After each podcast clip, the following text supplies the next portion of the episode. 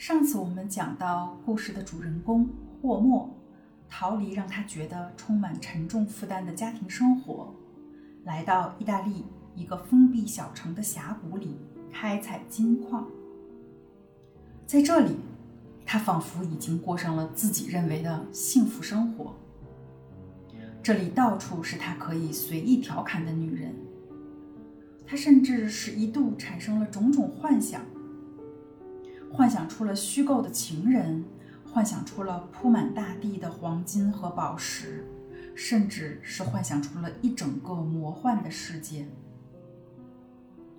这个魔幻的世界对于生活在过去里的那个他而言，是一个根本无法企及的无比轻松的快乐世界。那么今天，小乙就伴着您一起继续这本小说。三个女人的第一章第三部分，让我们看看这位奥地利作家罗伯特·穆齐尔，他是如何勾勒关于霍莫的故事的，也看看这名叫做格里吉亚的女人到底是什么样子的。钻探工作虽无大的进展，但淘金工的生活却包围着他们。一个家伙偷喝葡萄酒，侵害了公共利益，众人一致同意惩罚他。他被双手捆绑着押来了。为了杀一儆百，莫扎特、阿马迪奥、霍芬格特让人将他绑在一棵树上。工头拿来绳子，令人难忘的将他推来搡去的寻开心，又把他吊到一颗钉子上时。小伙子浑身站立起来，因为他满以为他会被就此吊死。虽然很难说为什么，当马队到来时，同样的事情也发生了。马队从山外送来给养和食品，他们一组组的站在草地上或躺下，他们的分组方式显然是无规律可言的。又总像符合某种秘密约定的美学原则，令人一看就回想起塞尔福特山下红色、蓝色和玫瑰色的小房子。夜里，马儿被拴在山谷里的某个地方，或三匹、四匹一起系在被放倒的树上。当你凌晨三点踏着月光出发，于四点钟走过马儿身边。他们就会全都转头望你，在这空寂的晨曦中，你会觉得自己就像一次缓慢思维过程中闪过的一个念头。由于偷盗和诸如此类不安全的事时有发生，他们买光了附近所有的狗，用于巡逻放哨。巡逻队成群地领着他们，三三两两地拿绳子牵着。没有颈圈，如此一来，工地上的狗一下子就与人几乎一样多了。人们也许会问，在这块工地上，究竟谁更感到像是自家的主人，谁只是被收留的家庭常客？其中有优秀的猎犬，威尼斯的布拉克猎犬，这一带偶尔还有人家养它们，还有小猴一样。凶猛嗜咬的看家犬，它们不知为何聚成一群群的，很团结。一群与另一群之间不时会狂怒的互相攻击，有些饿得半死，有些拒绝进食。有只小白狗，当厨师递给他有肉有汤的碗时，它舔他的手，咬断了它一根手指。凌晨三点半，天色已很亮，但还不见太阳。如果此时走过马尔根山，只见牛群卧倒在附近的墓地上，眼睛半睁半闭，双腿蜷曲，身躯硕大，白如石头，臀部略侧。他们既不在行人走过时掉头张望。也不在他们走过后目送他们的背影，而是纹丝不动，守候着期待中的光芒。他们的同样形状的嘴巴慢慢反刍着，仿佛在祈祷。穿越他们围成的圆圈，就像是在穿越某种朦胧而高雅的存在。从山上回头下望，它们就像是散落在草地上的白色无声的高音谱号。脊椎、后腿和尾巴的线条是一个个音符。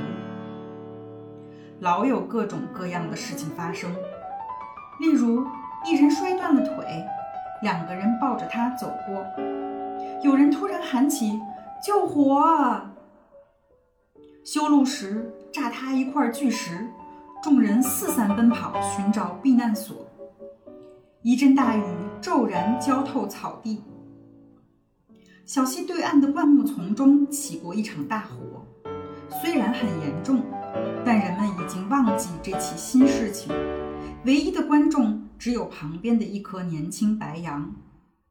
一头黑猪被绑在白杨树上，一只腿悬在空中，现在只剩下火堆。白羊和猪。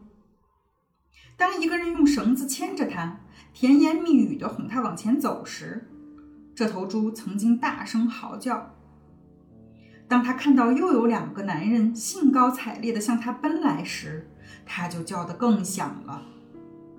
后来，他被抓住两耳，径直拽向前，其情状可怜之至。他四脚抵地，拼命反抗。但耳朵痛不可支，迫使他一点点儿的前挪。桥的另一头，有一人抓起斧子劈向额头。从这一刻开始，一切就安静的多了。两只前腿同时断去，直到坚韧刺进喉咙，这头猪才又叫出一声。这声站立的尖叫虽然刺耳，但很快就降为喘息。像庄严的呼噜声，这些霍莫都是有生以来头一回发觉。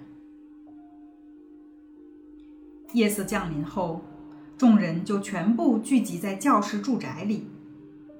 他们在那儿租了一间房做赌场，每周运送来两次肉，经过长途跋涉，肉自然都有些变质了。患有轻度食肉中毒的不在少数，但天一黑，大家还是手提着小灯笼，在漆黑的山路上跌跌撞撞地向这里聚拢来。因为即使风景如画，伤感和空虚的折磨仍比食肉中毒更令人痛苦。他们拿葡萄酒冲刷忧愁，一小时后，教室的住宅就被忧伤和舞蹈的云霾笼罩了。留声机嘎嘎响，像一只镀金锡轮行驶在洒满晶莹星星的松软草地上。他们不再互相交谈，而是各讲各的。一名家庭教师，一位工厂主，一个曾经当过看守所总监的人，一位矿山工程师，一名退役上校。他们间能有什么共同语言呢？他们用符号进行交谈，但这依然是语句，不快的、相对开心的、思念的一种动物语言。他们常没事儿找事儿，热烈争论某个与谁都无关的问题，甚至彼此伤害。次日，信使就会跑来跑去，递送挑战书。然后发现，事实上谁也不是存心的。他们之所以这样做，只因为他们必须打发时间，即使他们当中谁也没有真正高雅的生活过。他们也觉得自己粗鲁的像名屠夫，相互间非常恼火。这是到处都一样的灵魂统一体。欧罗巴，某种不确定的无所事事，跟往常的忙碌一模一样。思念妻子儿女，舒适惬意。期间，留声机不断的被从头放起。罗莎，我们同去洛茨，洛茨，罗莎，来我的爱亭里吧。香粉、沙罗的气息，远方的游艺演出和欧洲性生活的雾。猥亵的话语引爆哄堂大笑，大家再三重复这句话。从前有个犹太人坐着火车去旅行。从前有个犹太人坐着火车去旅行。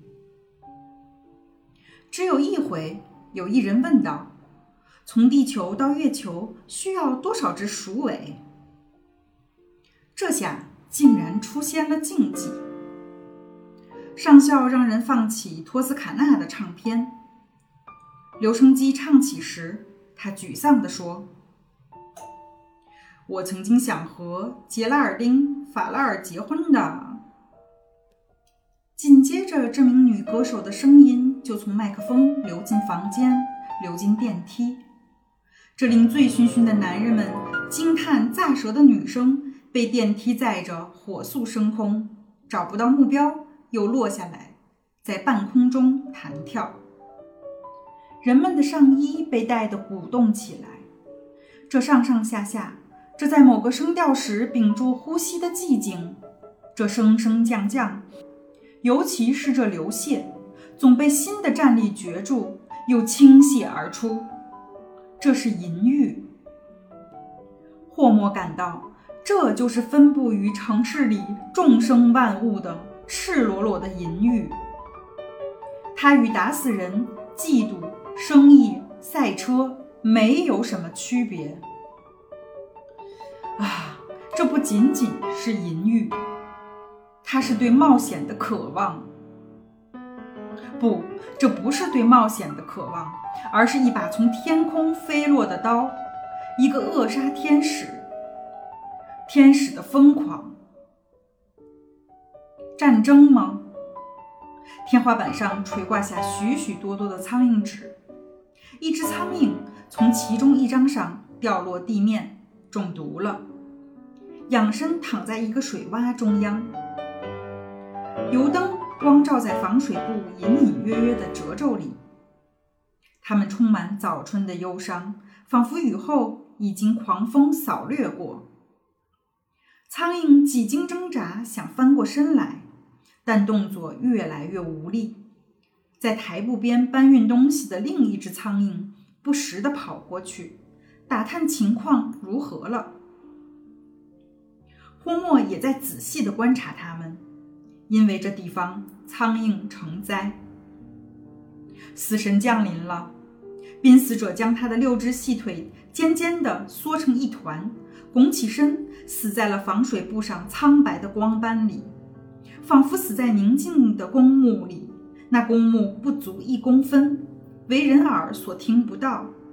但它确实存在。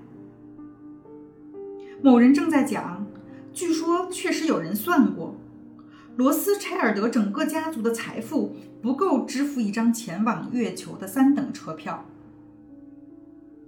霍莫低声自语道：“杀生。”同时感觉上帝的存在，感觉到上帝存在，却又杀生。他用食指将苍蝇正好弹到了坐在对面的上校脸上，这又引发一场风波，直到次日晚上方才平息。那时，他早就认识格里吉亚了，说不定上校也认识他。他叫丽娜·玛利亚·伦奇，这听上去就像塞尔福特、格隆莱特。或马尔加门达纳一样，富有紫晶石和鲜花的味道。但霍莫更喜欢叫他格里吉亚，拖长里音，轻吐亚音。根据他养的一条灰牛的名字，叫它格里吉亚。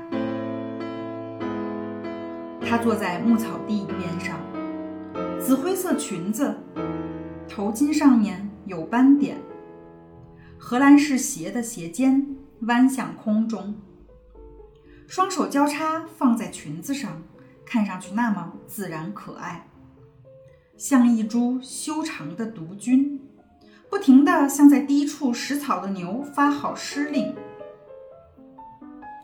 当牛离得太远时，那些命令实际上只有四个词：给哎呀和。